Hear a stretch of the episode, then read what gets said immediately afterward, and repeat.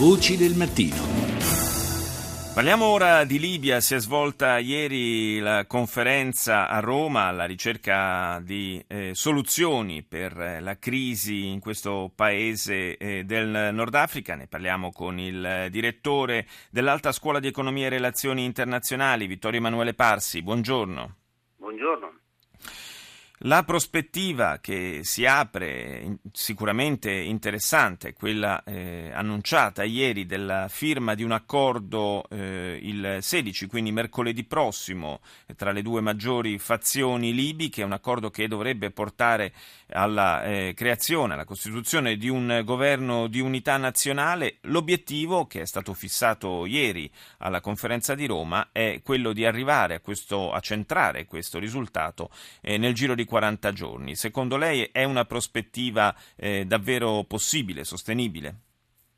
Ma premesso che la conferenza è stato un successo, nel senso che essere arrivati comunque all'accordo anche solo tra tutti i paesi che si occupano apertamente o copertamente di Libia non era così scontato, ecco, diciamo che poi le prospettive un pochino trionfalistiche che ho sentito in queste ore mi sembrano eccessive, cioè purtroppo la storia non della crisi libica, ma in generale delle crisi internazionali è costellata di accordi che vengono firmati e che vengono violati il giorno dopo.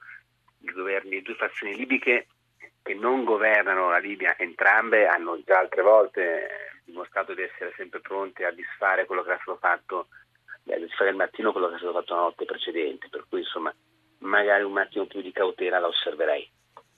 Senza dubbio, anche perché le, le, variabili, lo abbiamo visto in questi mesi, sono tante, e ci sono comunque forze che tuttora remano decisamente contro una, eh, diciamo, un accordo che possa reggere, che possa davvero rappresentare una soluzione.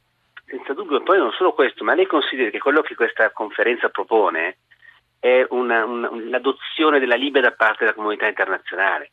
Sì. Cioè sostiene, cerca di proporre per la Libia una soluzione paragonabile a quella che è stata adottata per la Bosnia, in condizioni completamente diverse, e che per la Bosnia alla fine comunque non ha funzionato neppure. Paradossalmente, la Libia 2 che si vuole proporre in Libia eh, è estremamente più ambizioso questo progetto non, che non quello che si è pensato di fare in Siria.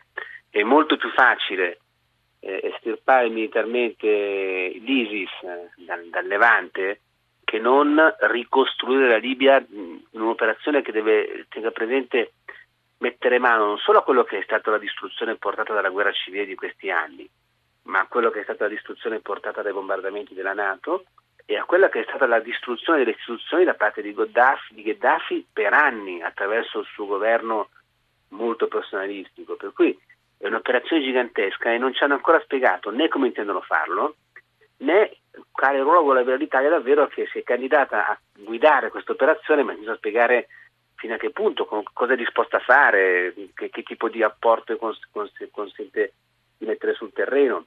Si è parlato anche di assistenza alla sicurezza, ma lei sa che noi siamo il paese che ha i maggiori caveat nell'utilizzo della forza, per cui non è, non è, chiaro ancora per nulla il come si procederà, quindi prendiamo con ottimismo, visto che è un po' il mood di questi tre giorni, eh, quello che è stato fatto a Roma e vediamo però di capire eh, come sarà fatto nei dettagli a questo punto. Sì, su questo certamente ci sono delle zone d'ombra molto, molto ampie. La, l'appuntamento è chiaro, è per mercoledì, intanto vediamo se davvero verrà firmata questa intesa, questo accordo tra le due maggiori fazioni libiche e vediamo se poi piano piano sarà possibile eh, davvero dargli attuazione sul terreno. Ringrazio Vittorio Emanuele Parsi, direttore dell'Alta Scuola di Economia e Relazioni Internazionali. Grazie di essere stato nostro ospite.